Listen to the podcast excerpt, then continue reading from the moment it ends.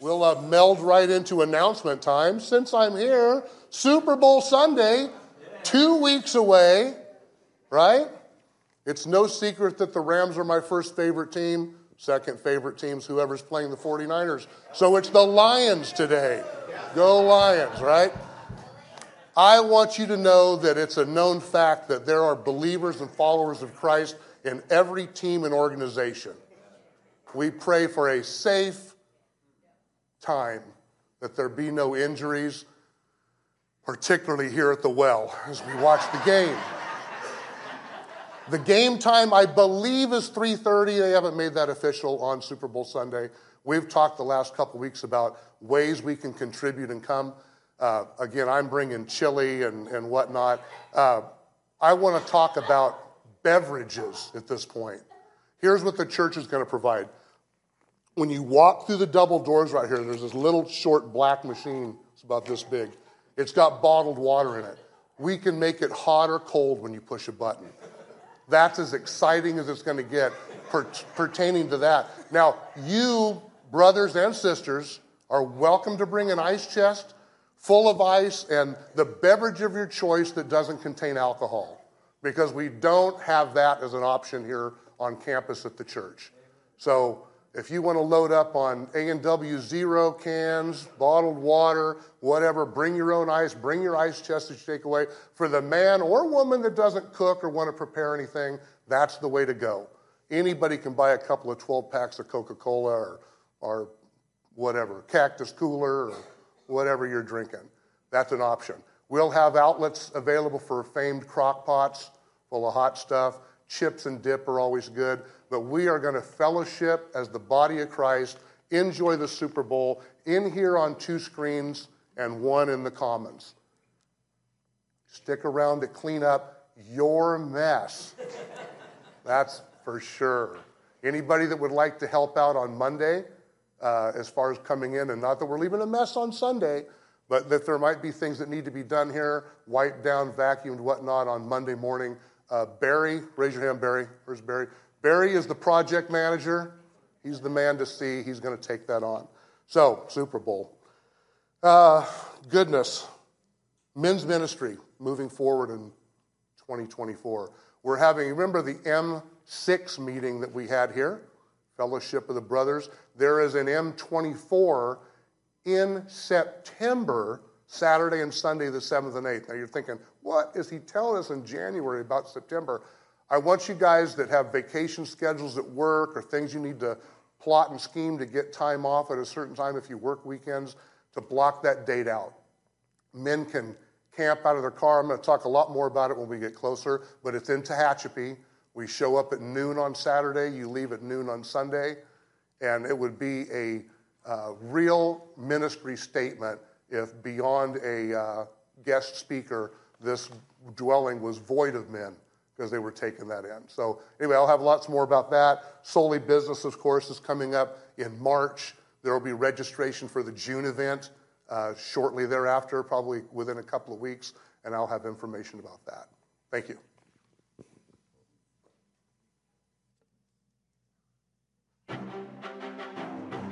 There is an epidemic sweeping across our nation's churches. That is the shrinking population of their volunteers alarming to say the least. To investigate the impact, we set up our cameras, removed all the volunteers, and followed a man we'll call Pete as he attended a local worship service without any volunteers. It started out like any other Sunday. Pete arrived five minutes late, as he always does. He assumed a greeter would open the door. He assumed wrong.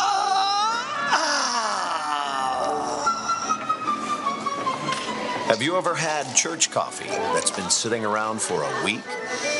Well, Pete has.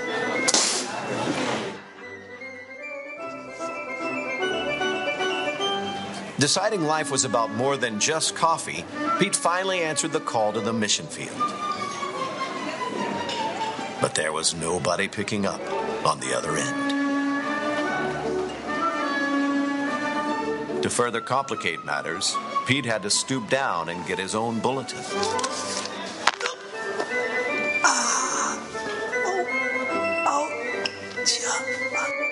He even had to hold and comfort a tiny human that he didn't understand. In fact, Pete didn't understand any of it. So, how can we as a church body keep this from happening? It seems there's a very simple fix. It takes a little bit of time and a little bit of effort. So, won't you do it for your church? Do it for yourself. Wait! God bless him. Volunteer for Pete's sake. Where's my car? Hold on!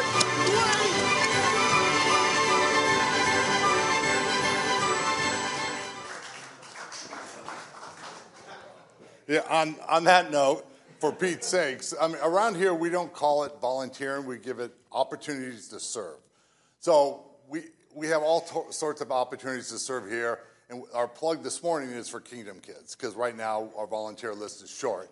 And if you are afraid, have the courage to do it, because you can talk to several people that have served in Kingdom Kids, and it's such a rewarding thing to do. Because I know if you remember back in Sunday school, maybe that's the first time you heard about Jesus, and, and you're like, oh, wow. So you get the opportunity to shepherd young kids to know Jesus. So, what more important things are to that? And there's all sorts of other ways to serve here at the church. You know, with Barry, I'm sure he would love to have people come and help him. Thank you, Solomon. He came on, on Saturday and helped him. So there's all sorts of opportunities to serve here. So if you have any questions, contact myself, and I'll be more than happy to direct you in the right direction. So, and the next announcement is our continuing care. Um, it's like our second body. Um, by the way, High Continuing Care. They stream us every Sunday and it's um, the care facility behind Ojai Hospital. And so we go and do service there. So this morning or this afternoon at 1:45, we all gather there, and at two o'clock we have a service. And today we have a special guest speaker, speaker at the service, it's Jordan. And so we're going to worship with them today there and just preach the word of, of God to them. And it's just a great opportunity. And if you do go there, they are requiring right now masks just because it is a care facility and they don't want to get any of our dirty germs from our dirty church. So, so it's, but it, what it's a great opportunity. And if you go, you truly will be blessed. I mean, you go there to bless them, but then in return, you get blessed by them. So, and then my last one is the giving statements. If you haven't received your giving statements yet this year, contact our little drummer boy in the back, Bill. Um, he has them for you. So, hey, why don't we say thank you to the worship team? That was. Uh How many of you sometimes you just needed that, right? Life is crazy and we're starting off a new year and it's going to be February already next week, right? And uh, sometimes we just need to worship and just be quiet and come before the Lord and singing. Uh, worship team, if you could do me a favor, uh, let's close with um, the first song you did, Jesus, after communion. So we'll close with that. I'm just sitting there, and the Lord's like, that's going to be a great song to close. So if I can impose upon you, that would be great to close with that. Uh, well, good morning. We're going to begin today with uh, an exercise. Many of you have been with me for a number of years, and you know I'm an active learner. You know, um, I did well in school, but by golly, I'm more an active learner, and I've learned in my walk with the Lord and in 30 years of ministry. Many of you are active learners. And so we're going to start with a, uh, an exercise, an optical illusion that many of you are familiar with. And uh, Jordan, if you want to put that up there, we're going to start. We're just going to give you an opportunity to experience, literally experience, exercise your ability to choose.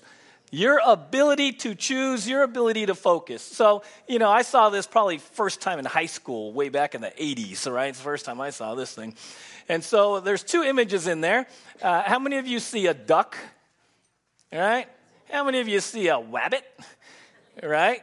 Okay, so now we're going to give you an opportunity to literally choose exercise your will to focus on one or the other, okay? And this is very important, and we'll tuck this away for the rest of the message. So, uh, right now, we're just going to choose to see the rabbit. Once you do that, put your hand up. Just choose to see the rabbit, all right?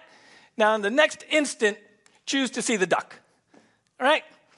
Now, how many of you are like, I see nothing, and I am like completely losto, right?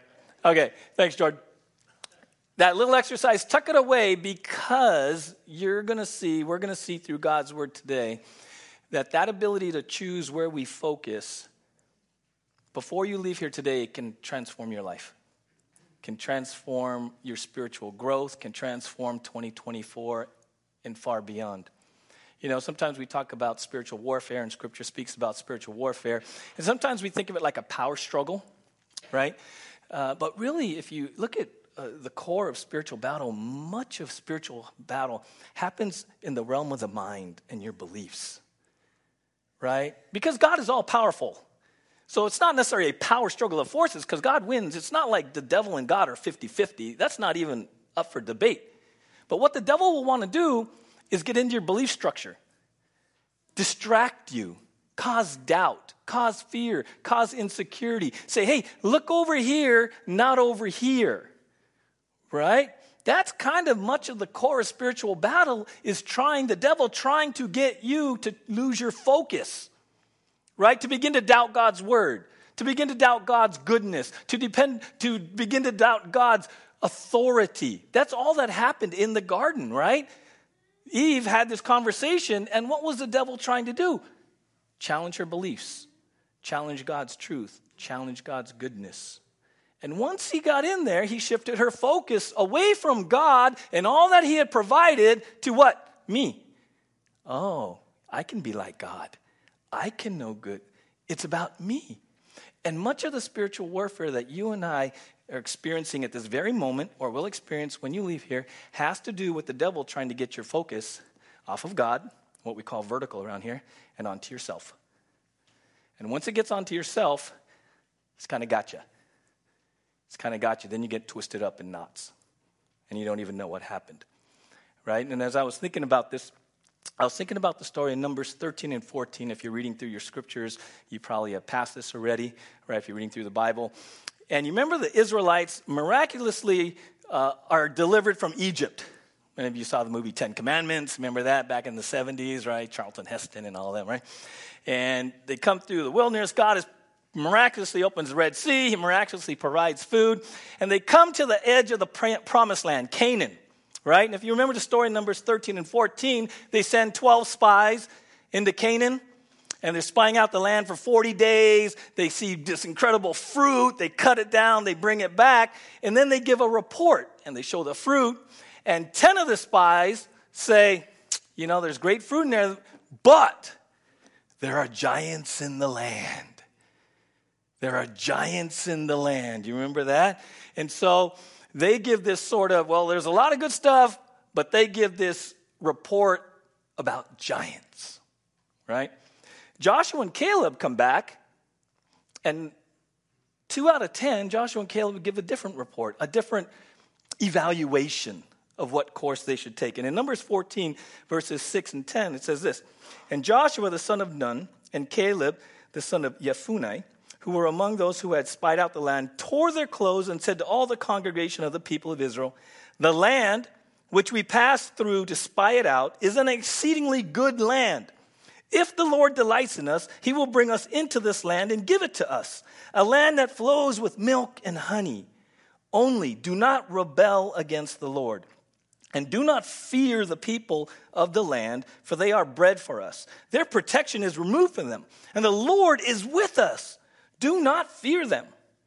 Then all the congregation said to stone them with stones. But the glory of the Lord appeared at the tent of meeting to all the people of Israel. So, in response to the report of the 10 spies and the giants, the people are freaking out. They are scared to death. We're going back to Egypt. I can't believe you brought us here. They somehow have forgotten all of God's miraculous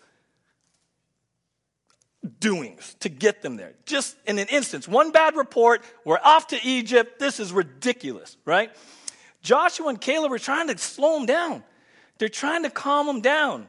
They're trying to get them refocused. Refocused.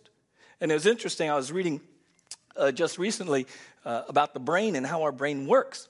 And when we get amped and something happens, there's an actual chemical process in our brain that causes us to get like this and shuts down our rational thinking.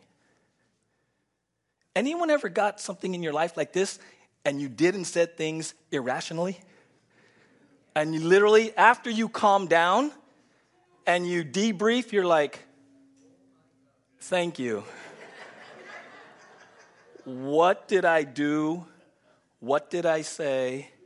How could I have been yada, yada, yada, financial decisions, marital decisions, relational decisions in the heat of the moment, in the uproar?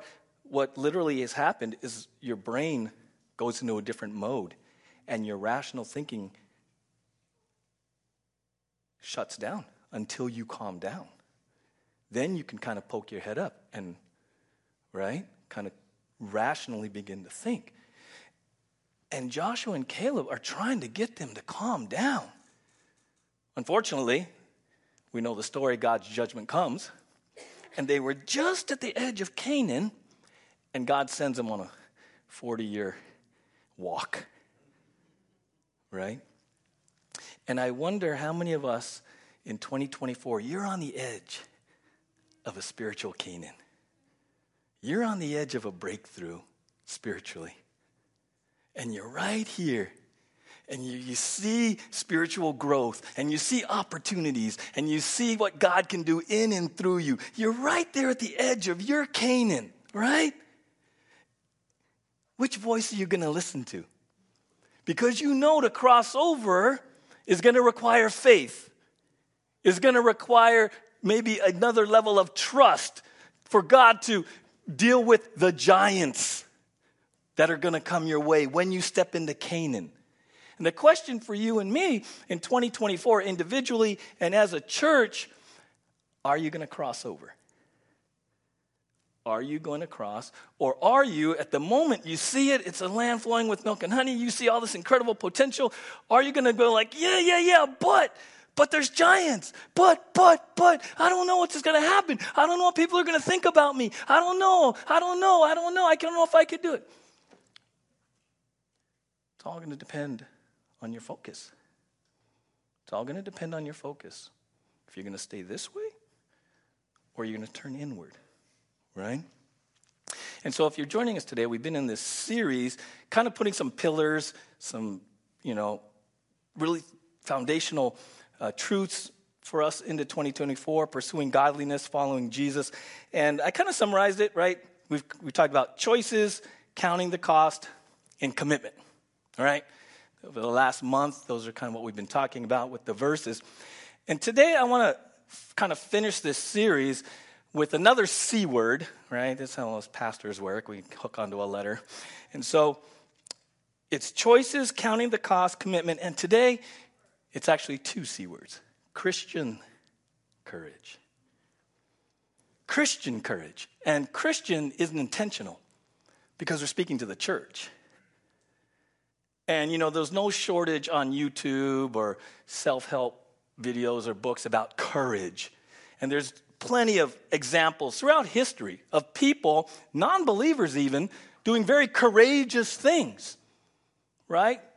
Doing very courageous things. And yet, for us today, we're going to look at Christian courage because Christian courage is radical, it's supernatural, it's transformative. And here's the radical thing it's available to every Christian. It's available to every single Christian. As you sit here, as you listen to this at home, or whenever you're going to listen to this, right now, Christian courage is yours for the taking. Now, that's challenging for many of you. You sit here because some of you are like, not me. Right? And, and there's a difference, you know, as I was looking at this, there's secular, we'll just call it secular non Christian courage, many of us grew up with. And then there's Christian courage. And, and if you look up courage in Merriam Webster Dictionary, it says mental or moral strength to venture, persevere, and withstand danger, fear, or difficulty, right? So, courage, right? It's not the absence of fear, it's moving into fear, right? All this. You have courage, right? And, and yet, the challenge with that kind of secular mindset, I, I found this quote and it kind of sums it up. It says, in speaking about courage, be brave and take risks. You need to have faith in yourself. Be brave and take risks. You don't have to have it all figured out to move forward. Everything in there is kind of fine, except for you need to have faith in yourself. That's where it goes boop from secular courage to Christian courage. And and many of us, even in the church, when I say Christian courage is available for you right at this very moment, you went right to yourself. Oh, not me. I'm timid. I'm shy. I've never really been courageous. I'm kind of quiet. I, what's the operative first? I. I, I, I. Who does that remind you of? How about a guy named Moses? Remember Moses? burning bush, Exodus 3. God shows up miraculously and says, Hey, Moses, I need you to go deliver my people from Pharaoh in Egypt. And what does Moses do? He goes into I-land, right? Iville. Uh, who am I? What do I say? What if they don't believe me? What I, I can't speak very well. I've never been eloquent. And, and it's, it's amazing. He, he is, he's like, right, he went to red line, his brain's flipped He's having an argument with God. Don't miss this. Everything he says, God of the universe has an answer. Who am I? Tell him I am sent you. What if they don't believe me? Here's a sign. He is so amped and he has lost focus and he has become so I centered, he can't even listen to God. Now, we're not talking, he can't even read his Bible. He's, don't lose this because sometimes I think we gloss this over. He's having a conversation with God. And he's so scared. He's so scared that he's consumed with I that he's discounting everything God himself is saying to him. And before we throw stones at Moses, that could be happening to us in 2024.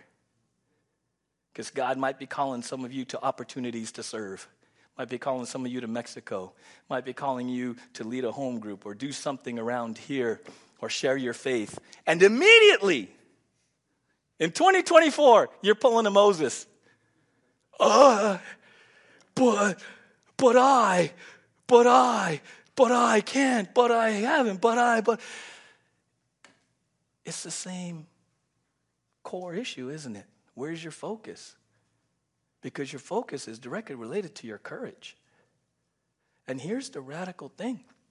It's not even just that when we get challenged we, with, with these situations, we go to like the timid side. We also have to guard against going the other way, like Peter. Remember, Jesus says, Hey, before the rooster crows, you're going to deny me three times. What does good old Pete say? Come on. Right? He says, even if I must die, I'll never betray you. Right? So we have to guard against both ways. I can't. I'm so timid. I'm so shy. Oh, please send someone else. What else you got for me, God? Because both of those are self centered, aren't they? It's both still centered on self. And here's the crazy thing Christian courage is about Christ. It's not about you. What we have to do is choose by faith to appropriate Christ and all that God offers us in Christ. Christian courage is not rooted in me or your innate abilities, your strengths, your resources, your personality, your bent, Christian courage is Christian courage. It's Christ centered. Amen? That's why this is transformative.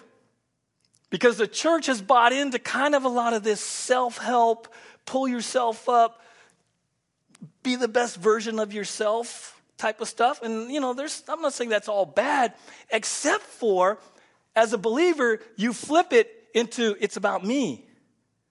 When really courage is about Christ. It's about Christ. And when you shift your focus and you live your life focused on Christ, watch out. Because God can do things in and through you that you would never, as you're sitting right here, would never even fathom. But you have to choose, like the rabbit or the duck, where are you going to focus?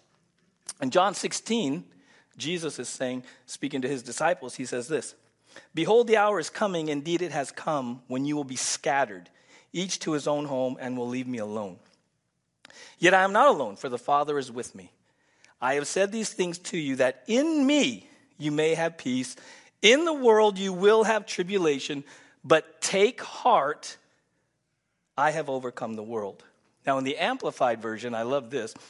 Uh, it says this I have told you these things so that in me you may have perfect peace. In the world you have, you have tribulation and distress and suffering, but be courageous, be confident, be undaunted, be filled with joy. I have overcome the world, which means my conquest is accomplished, my victory abiding. Amen? He calls us, He tells us, hey, in 2024, you're gonna have tribulation, you're gonna have distress, you're gonna have problems. But be courageous because I have the victory. Our courage moving into 2024 is directly related to, is founded on Jesus' victory. His victory is our victory. That's the basis of our courage. The basis of our courage moving forward to make it Christian courage is that Christ already won. He has overcome the world. If we're going to be all that God wants us to be individually and as a church, in 2024, I'm going to tell you right now, it's going to take courage. It's going to take, it's going to take courage.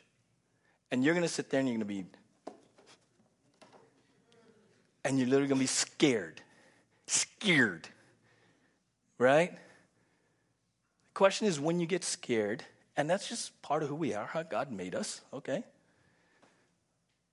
At that moment, the, the real question is where are you going to focus? What are you going to do at that moment? the Israelites at the border of Canaan. What are you going to do in that moment? Right? You know, Tyler even talked about uh, we're going to Triple C, Continuing Care Center. We've been doing that for 14 years now as a church. We love going over there. They watch us faithfully. And, uh, you know, when we go there, quite frankly, and when I do visitations and when I'm called to, you know, different scenarios, there are times where I have no idea what I'm walking into. Zero. And there are times, even though I've done this repeatedly, I'm like, Lord, I got to stay focused on you. Because in my flesh, this is going to be uncomfortable. In my flesh, I have no idea who this is. I have no idea what the health situation is. I don't know where they are spiritually.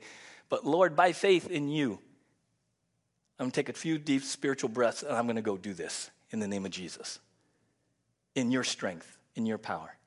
That's even when we go to Triple C you know, and they have health issues there, and they're like, oh, you know, I found out, you know, everyone wear masks, and I said, do we have to wear them during chapel? And they said, as of a couple days ago, yeah. And I'm like, that's fine, because that's where they live. And we go there to bless them. It's not about me wearing a mask and being uncomfortable or not. I'm just going to go there and love them in the name of Jesus.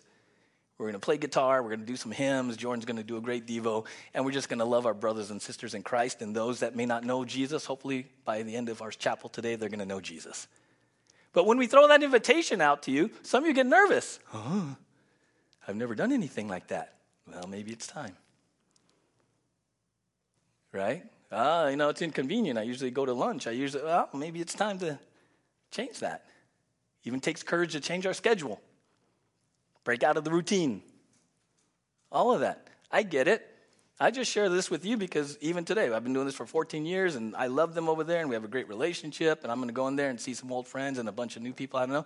For me, I still, on my drive over there, I am literally praying, Lord, I give this to you. I give this to you in the power of the Holy Spirit. Just let me be your ambassador. Let me just love them. I still do it. I still do it. Okay? Because I have to stay focused like this. So, as a believer, what I want to do this morning is I want to kind of personalize this idea of courage to help you not just comprehend, right? Because we live in our brain so much in 2024, we try to comprehend things, intellectualize our faith. What we really have to do is there's another word, apprehend. To apprehend something is like you grab on, like a monkey tail, they grab. You have to apprehend some truths regarding courage if you're going to move forward into the promised land. And one of the truths we have to really settle is who you are in Christ. Because again, a lot of us, you know, there's a gospel message. Some of us heard the four spiritual laws, and hey, Jesus died for your sins. You say this prayer and you're saved. Okay, I get that. That's gospel. But what we tend to do is we tend to approach the gospel even respond to the gospel as a transaction. It's transactional. Jesus did this for you. By faith, do this, put your faith in him, and transactionally, you're on your way to heaven. Okay, at a certain level, that's true. Okay, that's the good news of the gospel, saved by grace through faith. But what we tend to do, and this is where I think the enemy gets in and messes with our courage, is we, we keep it very general and very broad. When truth is, if you put your faith in Jesus, you have entered into a familial, intimate relationship with the God of the universe, your Father, Abba, right? Romans 8 15. You have not received a spirit that makes you fearful slaves. Instead, you received God's spirit when He adopted you as His own children. Now we call Him Abba, Father. For his spirit joins with our spirit to affirm that we are God's children. And since we are his children, we are his heirs. In fact, together with Christ, we are heirs of God's glory. But if we are to share his glory, we must also share his suffering. As you sit here as a believer, you are adopted. You have full rights as God's child in God's family. You're not second class. You have to get that into your head. If you and I are going to exercise Christian courage, we got to understand that we are children of the living God of the universe. It wasn't just some general transaction. This is dad we're talking about. Dad, right? It, one person says, when a person becomes a Christian, he or she leaves the slavery of trying to please God through works and gains all the privileges and responsibilities of a child in God's family at the core, if we're going to apprehend Christian courage, it starts from you're God's child. You're not just a member of a church. You're not just a Christian in the sense you believe certain things. No, your identity has supernaturally radically changed. You're a child of God. You're a child of God. You know, sometimes you see uh, on YouTube, whatever, you know, these, these children of these very wealthy, affluent billionaires, maybe in the Middle East, or, you know, the, the silver spoons, or whatever you want to call them, right? And these kids, they, they're walking around with an attitude. Because my dad's a billionaire and I've grown up around this. See, the way they live their life is directly related to their lineage and the, who they are. Right? Now, in that world, they take it to a materialistic, prideful extreme. But at the core, it's the same principle. Do you know who your father is? Do you know everything that's afforded to you as a child of God? That's why what happened to the Israelites is so stunning. A report of giants in the land, ah! And Joshua and Caleb are like, yo, God's chosen people, Israelites, Red Sea, manna, quail. Come on. Come on, come back, right? Come back. And maybe some of you just need to come back today. You've been amped for a long time. Worry, anxiety, stress. Uh, uh, and maybe today God just wants to say, breathe. Come back, my adopted son my adopted daughter. It's fine. You're a child of God. I just, I just, you're a child of God through faith in Jesus. So, literally, everything outside that window waiting for you pales in comparison. Amen? To your Father in heaven and all his resources.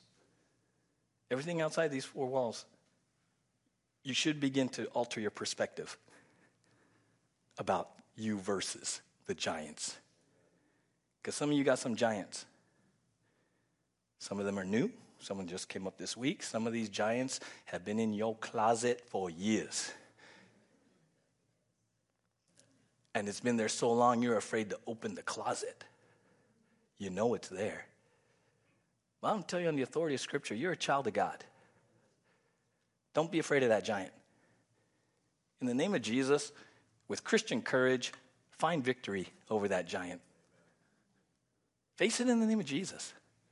You got brothers and sisters here. We'll pray for you, we'll counsel you, we'll walk you through that. But it's time to face the giants with Christian courage because you're a child of God. Right? Colossians 3 if then you have been raised with Christ, seek the things that are above, where Christ is, seated at the right hand of God. Set your minds on things that are above, not on the things that are on earth. Quick survey the last seven days. What percentage of your mind has been set on worldly things versus godly things? Anybody here ever have like a problem, trial come up in your life and it consumes you? Like cannot stop thinking, like wake up in the middle of the night type of stuff. Well, that's what you've been setting your mind on. Right? And it's amazing because if you're like me, a little thing like this, little problem comes up, and the more I set my mind, that thing just gets closer and closer and closer. And now that is all I see is this thing that has consumed me rather than keeping it in perspective by keeping my mindset this way. Right? I love this, this illustration I've shared with you before. My friend, the four eyed fish, right? The four eyed fish, right? It really doesn't have four eyes, the eyes are actually split lives on the surface. And the crazy thing, God is like amazing. I love like you've seen those nature shows. You're like, how can you say there is no God, right? So they call this a four-eyed fish, even though it doesn't have four eyes. It's just a split kind of retina. This fish has been designed by God to be able to look for predator and prey at the same time. Isn't that crazy? Right? It can choose. It's like, ooh, I'm skimming. I see you, bird. But I also see you, dinner, right? I love that because the Bible says we are citizens of heaven. We are children of God. Your eyes have been opened to the spiritual reality around us in a broken and fallen world. Like the four eyed fish, you have spiritual eyes. You see things that your unsaved friends don't. You understand the spiritual world. That's when the Bible says we have the mind of Christ. That means you have the ability to understand spiritual things. That's why when you try to share your faith with someone at work or wherever, they're like, huh? What? No, I don't get it. Because they don't. They're spiritually dead, they're spiritually blind, right? You and I, as children of God, through the Holy Spirit, our eyes are open. We get it. We understand the Bible. We want to be at church. Worship means something to us, right? All of this is just indicators that you have been born again. And like the four eyed fish, you see the world through a spiritual lens now. We call it a biblical worldview, if you choose. Now, there's a lot of professing believers who choose to focus on the worldly view. That's why they get stuck. Okay? These brothers, William, Wayne Mack and Joshua Mack, say this Do not allow your distress to keep you from thinking biblically about your situation. Christians are not to be controlled by their circumstances. God calls on us and gives us the power to rejoice when distressed, to be calm when all around us is chaos, and to be courageous even when times are frightening. So if something is swirling, I want to encourage you. Take its necessary time to come back down. Whew. Maybe you need to get an outside opinion. Maybe you need to get counsel, someone who's objective, because you're so wound up right now that your vision is colored and you can't even see past what you think, right? There's a thing called confirmation bias. You ever hear of confirmation bias? If you're trying to make a decision and you have confirmation bias that your decision is already right, well, then everything you see just confirms your bias. You're actually shut down to objective, even counter. Uh, honest opinions and thoughts and suggestions because of your confirmation bias. You want it to be right so bad that everything just validates your position.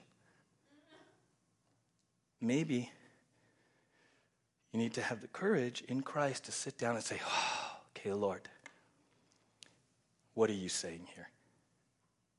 Let me calm down. Let me bring my, let me calm my brain down. Let me just start to listen again to the Holy Spirit and God's word and counsel. Okay? In John 14, Jesus again says, Don't let your hearts be troubled. Trust in God. Trust also in me. This is a choice. We're talking about a choice we have. Okay? And so I just want to help us walk through some biblical truths, some things that will help maybe drive some stakes in the ground about who you are and appro- appropriating, apprehending Christian courage, not just in a broad sense, but in a very personal sense, right? And so the first thing that we could do is really spend time appropriating God's presence in your life. They call there's a, there's a theological term, his immanence, which means he's present, he's imminent, okay? Isaiah 41:10. Fear not, for I am with you. Be not dismayed, for I am your God. I will strengthen you. I will help you. I will uphold you with my righteous right hand. Notice it's all about God. Psalm 119.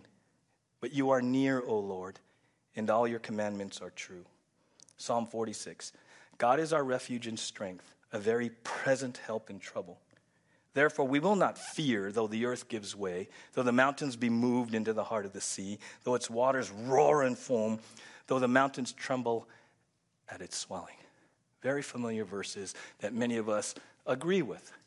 But I want to bring it into the adoption mode, the personal mode, because God is present, okay? 24 7, 365. But here's the radical thing as a child of God, you can enter his presence. That's radically different. Because some of us will say, yeah, God's here, God's always with me. But Hebrews 4 says this Since then we have a great high priest who has passed through the heavens, Jesus, the Son of God, let us hold fast our confession. For we do not have a high priest who is unable to sympathize with our weaknesses, but one who in every respect has been tempted as we are, yet without sin. Let us then with confidence draw near to the throne of grace that we may receive mercy and find grace to help in time of need. Maybe for some of you, those first truths in Isaiah and Psalms are great, but maybe some of you in apprehending Christian courage, you need to be reminded that not only is God present, but you can choose to go into his presence. Go into his presence as his child. Every time you pray, right? When we did our, that series on the Lord's Prayer, what does the word pray or prayer mean in the in New Testament? Proseuchomai. When you pray, it is not rote words. It is not just gibberish, da da da da da da da da da. The word pray in the Bible means to pros uhomai, to become aware that you are before the face of God. If you prayed this morning, did you pause long enough to become fully aware that you were in the presence of God? Or was it just, hey, I got a few things to say, da da da da da, check off the box and move on? Not only is God always present, through prayer, we can choose to enter his presence. Not everyone has that privilege, yo.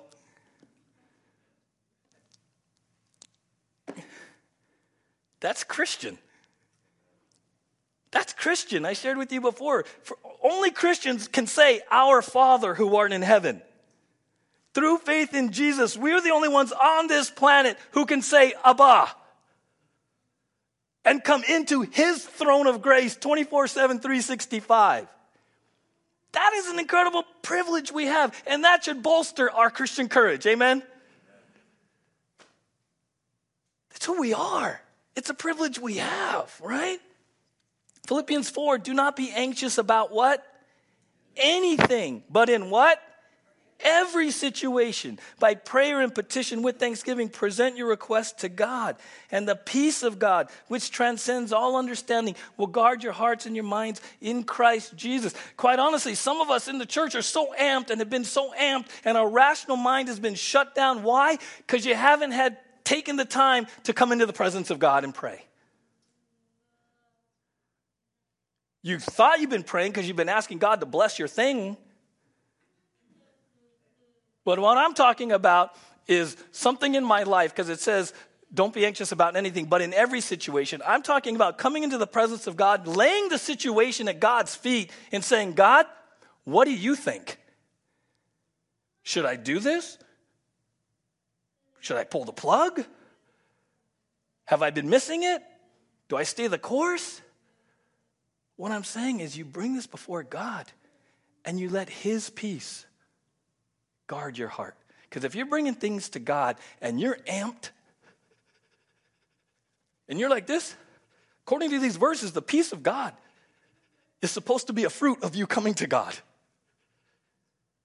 And so if you're coming to God like this and you're leaving like this, you have to sit back down. Because it says here, the peace of God which transcends all understanding will guard your hearts and minds.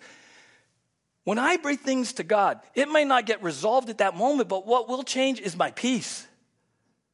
And when I have peace, quite honestly, I, I, I think a lot more rationally. I'm willing to receive correction. I'm willing to confess. I'm less stubborn. I'm less scared because the peace of God is guarding my heart. And I'm reminded that Father loves me. Calm down, and now I can reevaluate in peace because I came into his presence, right? And then it says that God's power, we, we focus on God's power, that he's transcendent, he's sovereign. Psalm 103 the Lord has established his throne in the heavens and his kingdom rules over all. Job 42 2. I know that you can do all things and that no purpose of yours can be thwarted, right? God is all powerful, he's sovereign, right? Jerry Bridges says this Nothing is so small or trivial as to escape the attention of God's sovereign control. Nothing is so great as to beyond, be beyond his power to control it. No detail of your life is too insignificant for your Heavenly Father's attention. No circumstance is so big that He cannot control it. Amen? See, we're talking about dad. This isn't like deistic God out in the universe, across the Milky Way, who's kind of just watching.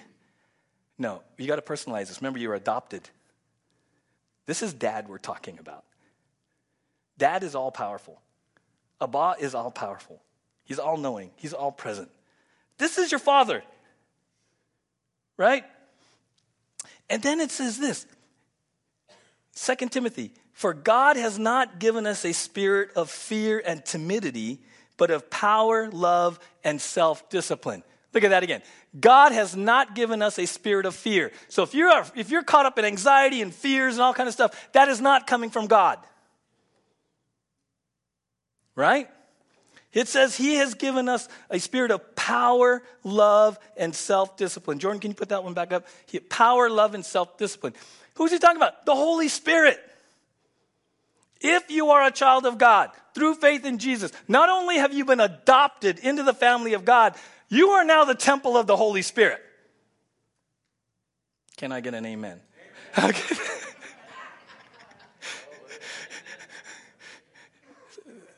I don't know, Bill. The third person of the Trinity, God, the Holy Spirit, the Bible says, indwells every Christian. God, the Holy Spirit, the spirit of power, love, and self discipline, indwells every believer. And yet, when life happens and we get scared and fearful, we go to me. We, we go to self versus the Holy Spirit. And we get all tied up in knots, and the devil's like, gotcha. The devil, the last thing the devil wants is for you to acknowledge the power and presence of the Holy Spirit. The devil would love for you to spend years, years and years spinning your wheels, leaning on your own self understanding, your self effort, your good intentions, yada, yada, yada, resolutions. The devil is just fine you spinning the wheels of self.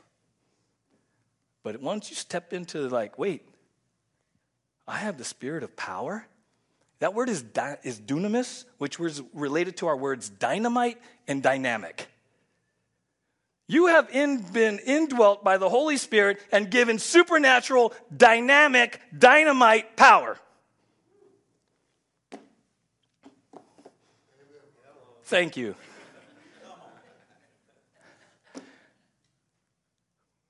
Okay. But man, my boss at work, if you only knew, man, it's rough. I'm just telling you. I'm just presenting to you what is available to you as a Christian. Why you can have Christian courage before you leave here. I'm praying. One person, even at home, is like, What? The Holy Spirit indwells me? Philippians 2:13 For God is working in you, giving you the desire and the power to do what pleases him. Case in point. Just, just another example. How many of you wanted to come to church today? Just wanted to. Where did that desire come from?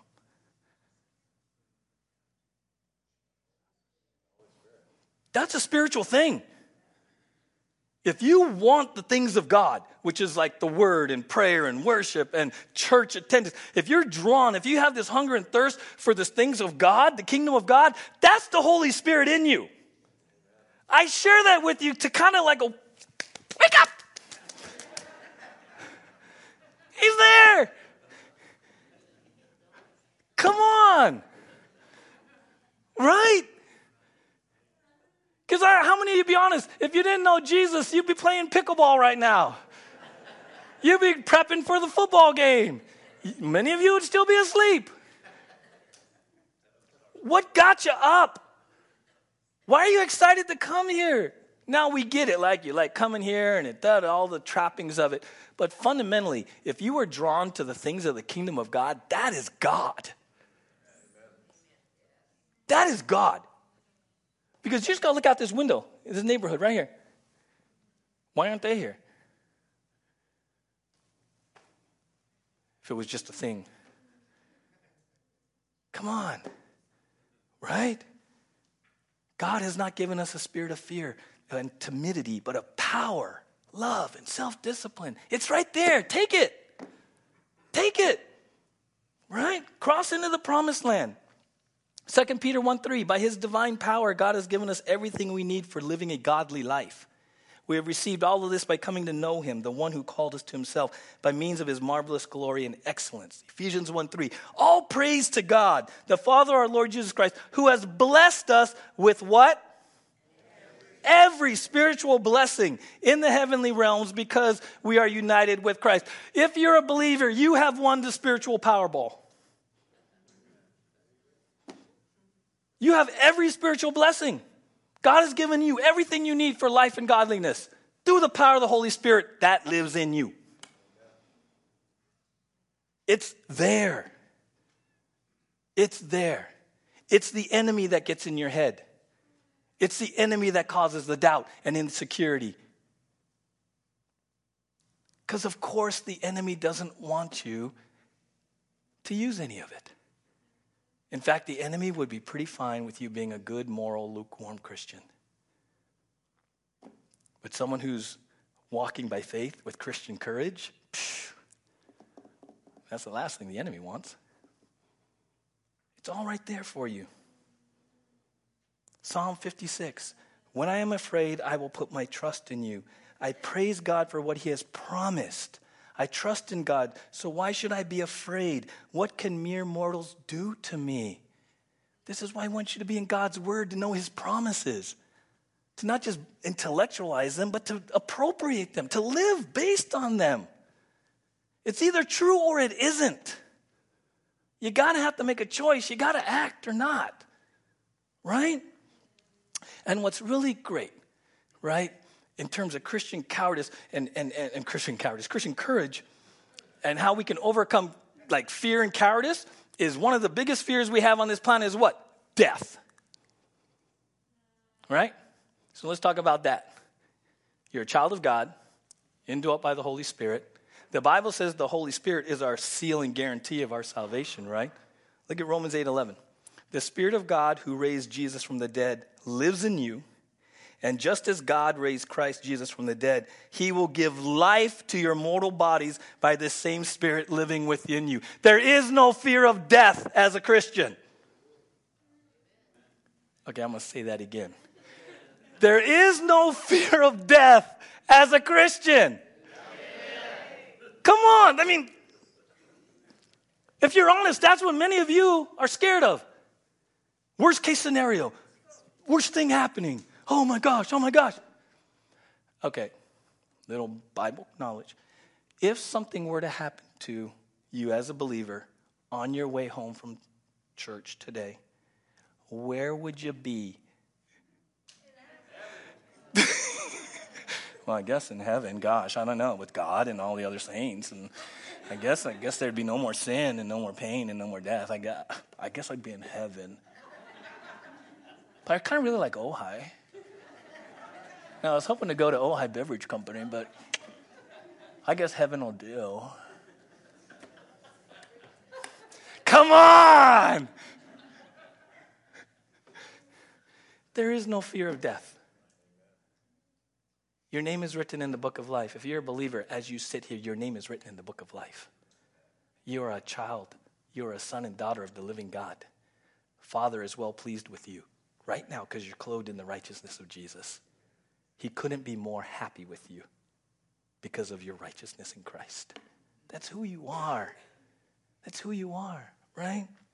1 Corinthians 15. Then, when our dying bodies have been transformed into bodies that will never die, this scripture will be fulfilled. Death is swallowed up in victory. Oh, death, where is your victory? Oh, death, where is your sting? For sin is the sting that results in death, and the law gives sin its power. But thank God, He gives us the victory over sin and death through our Lord Jesus Christ. Amen? Amen? That's a memory verse.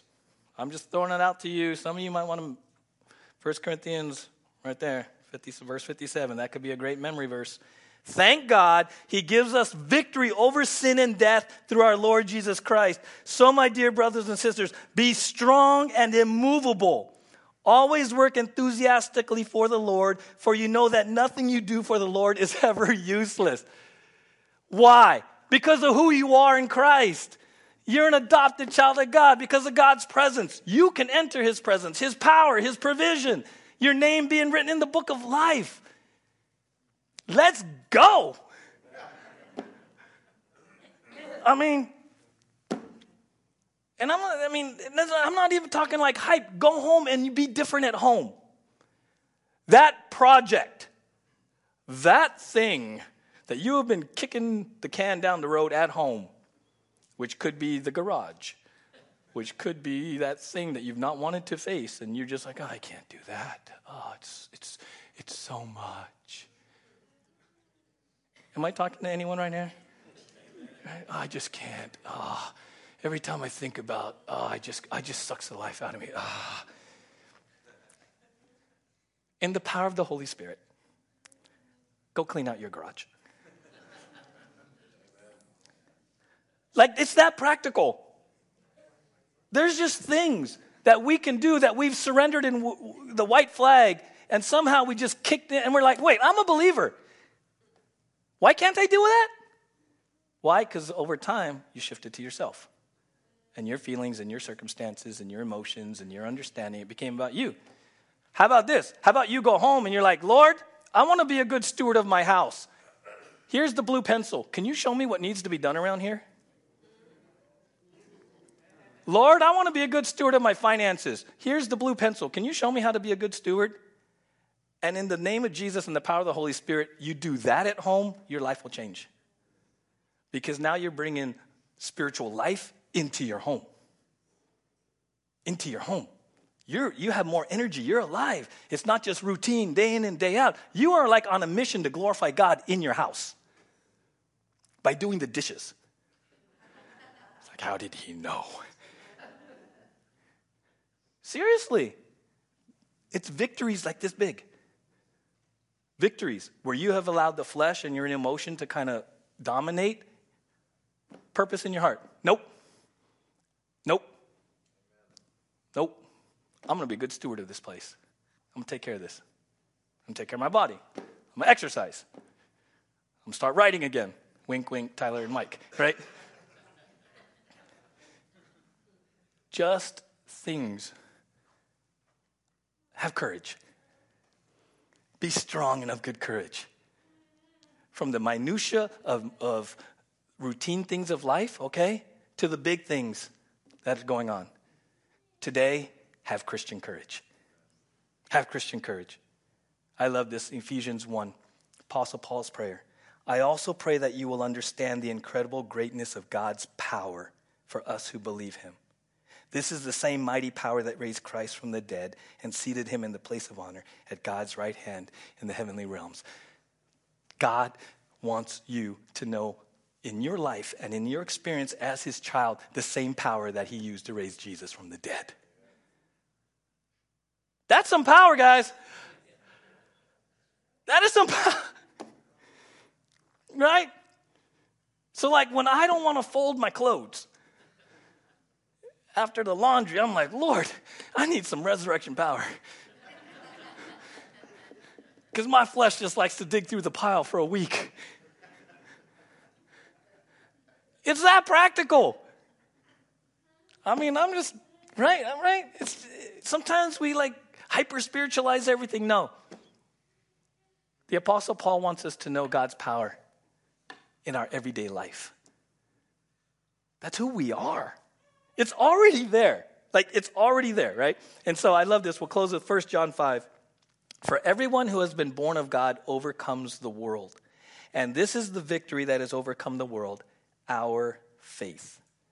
Who is it that overcomes the world except the one who believes that Jesus is the Son of God? Christian courage is Christian because it's rooted in Christ. And the very starting point of Christian courage is to know Christ personally. You got to have the personal relationship. Christian courage is for Christians. And everything we've talked about in the Word of God and who you are as a child of God, it's there. First step is, though, you got to be a Christian. The Bible says put, we are saved by grace through faith, not by works, lest anyone should boast. You receive the gift of salvation through faith in Jesus. Can't earn it, can't be good enough. You just receive it. And you're born again, you're adopted, in, and you receive the Holy Spirit indwelling you, and you're off and running as a new creation, child of God. That's the basis of Christian courage. Amen? We'll uh, meld right into announcement time. Since I'm here, Super Bowl Sunday, two weeks away, right? It's no secret that the Rams are my first favorite team. Second favorite team's whoever's playing the 49ers. So it's the Lions today. Go Lions, right? I want you to know that it's a known fact that there are believers and followers of Christ in every team and organization. We pray for a safe time, that there be no injuries, particularly here at the well as we watch the game. The game time, I believe, is 3:30. They haven't made that official on Super Bowl Sunday. We've talked the last couple weeks about ways we can contribute and come. Uh, again, I'm bringing chili and, and whatnot. Uh, I want to talk about beverages at this point. Here's what the church is going to provide. When you walk through the double doors right here, there's this little short black machine. It's about this big. It's got bottled water in it. We can make it hot or cold when you push a button. That's as exciting as it's going to get per- pertaining to that. Now, you, brothers and sisters, are welcome to bring an ice chest full of ice and the beverage of your choice that doesn't contain alcohol because we don't have that as an option here on campus at the church. So if you want to load up on A&W Zero cans, bottled water, whatever, bring your own ice, bring your ice chest that you take away. For the man or woman that doesn't cook or want to prepare anything, that's the way to go. Anybody can buy a couple of 12 packs of Coca Cola or, or whatever, cactus cooler or whatever you're drinking. That's an option. We'll have outlets available for famed crock pots full of hot stuff. Chips and dip are always good but we are going to fellowship as the body of Christ, enjoy the Super Bowl in here on two screens and one in the Commons. Stick around to clean up your mess. That's for sure. Anybody that would like to help out on Monday, uh, as far as coming in, and not that we're leaving a mess on Sunday, but that there might be things that need to be done here, wiped down, vacuumed, whatnot on Monday morning. Uh, Barry, raise your hand, Barry. Where's Barry? Barry is the project manager. He's the man to see. He's going to take that on. So, Super Bowl. Uh, goodness. Men's ministry moving forward in 2024. We're having, remember the M6 meeting that we had here? Fellowship of the Brothers. There is an M24 in September, Saturday and Sunday, the 7th and 8th. Now you're thinking, what is he telling us in January about September? I want you guys that have vacation schedules at work or things you need to plot and scheme to get time off at a certain time if you work weekends to block that date out. Men can camp out of their car. I'm going to talk a lot more about it when we get closer, but it's in Tehachapi. We show up at noon on Saturday, you leave at noon on Sunday, and it would be a uh, real ministry statement if beyond a uh, guest speaker, this dwelling was void of men because they were taking that in. So, anyway, I'll have lots more about that. Solely Business, of course, is coming up in March. There will be registration for the June event uh, shortly thereafter, probably within a couple of weeks, and I'll have information about that.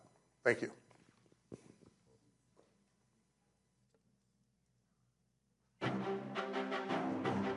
There is an epidemic sweeping across our nation's churches. That is the shrinking population of their volunteers alarming to say the least. To investigate the impact, we set up our cameras, removed all the volunteers, and followed a man we'll call Pete as he attended a local worship service without any volunteers. It started out like any other Sunday. Pete arrived five minutes late, as he always does. He assumed a greeter would open the door. He assumed wrong.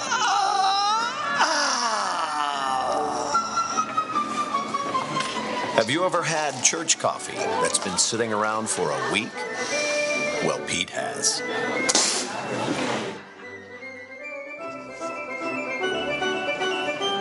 Deciding life was about more than just coffee, Pete finally answered the call to the mission field. But there was nobody picking up on the other end. To further complicate matters, Pete had to stoop down and get his own bulletin.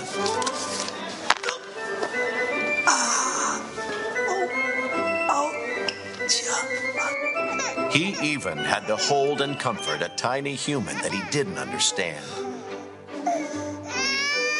In fact, Pete didn't understand any of it. So, how can we as a church body keep this from happening? It seems there's a very simple fix. It takes a little bit of time and a little bit of effort. So won't you do it for your church? Do it for yourself. Wait! God bless him. Volunteer for Pete's sake. Hold on!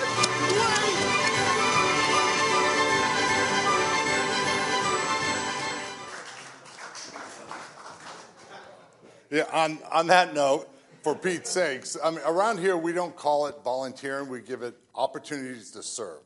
So we, we have all to- sorts of opportunities to serve here. And our plug this morning is for Kingdom Kids, because right now our volunteer list is short. And if you are afraid, have the courage to do it, because you can talk to several people that have served in Kingdom Kids, and it's such a rewarding thing to do, because I know if you remember back in Sunday school, maybe that's the first time you heard about Jesus, and and you're like, oh, wow. So you get the opportunity to shepherd young kids to know Jesus. So, what more important things are there to that? And there's all sorts of other ways to serve here at the church. You know, with Barry, I'm sure he would love to have people come and help him. Thank you, Solomon. He came on on Saturday and helped him.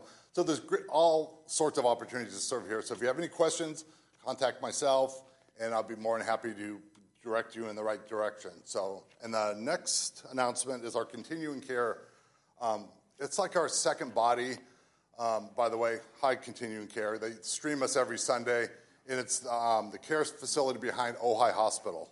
And so we go and do service there. So this morning or this afternoon at 1:45, we all gather there, and at 2 o'clock we have a service.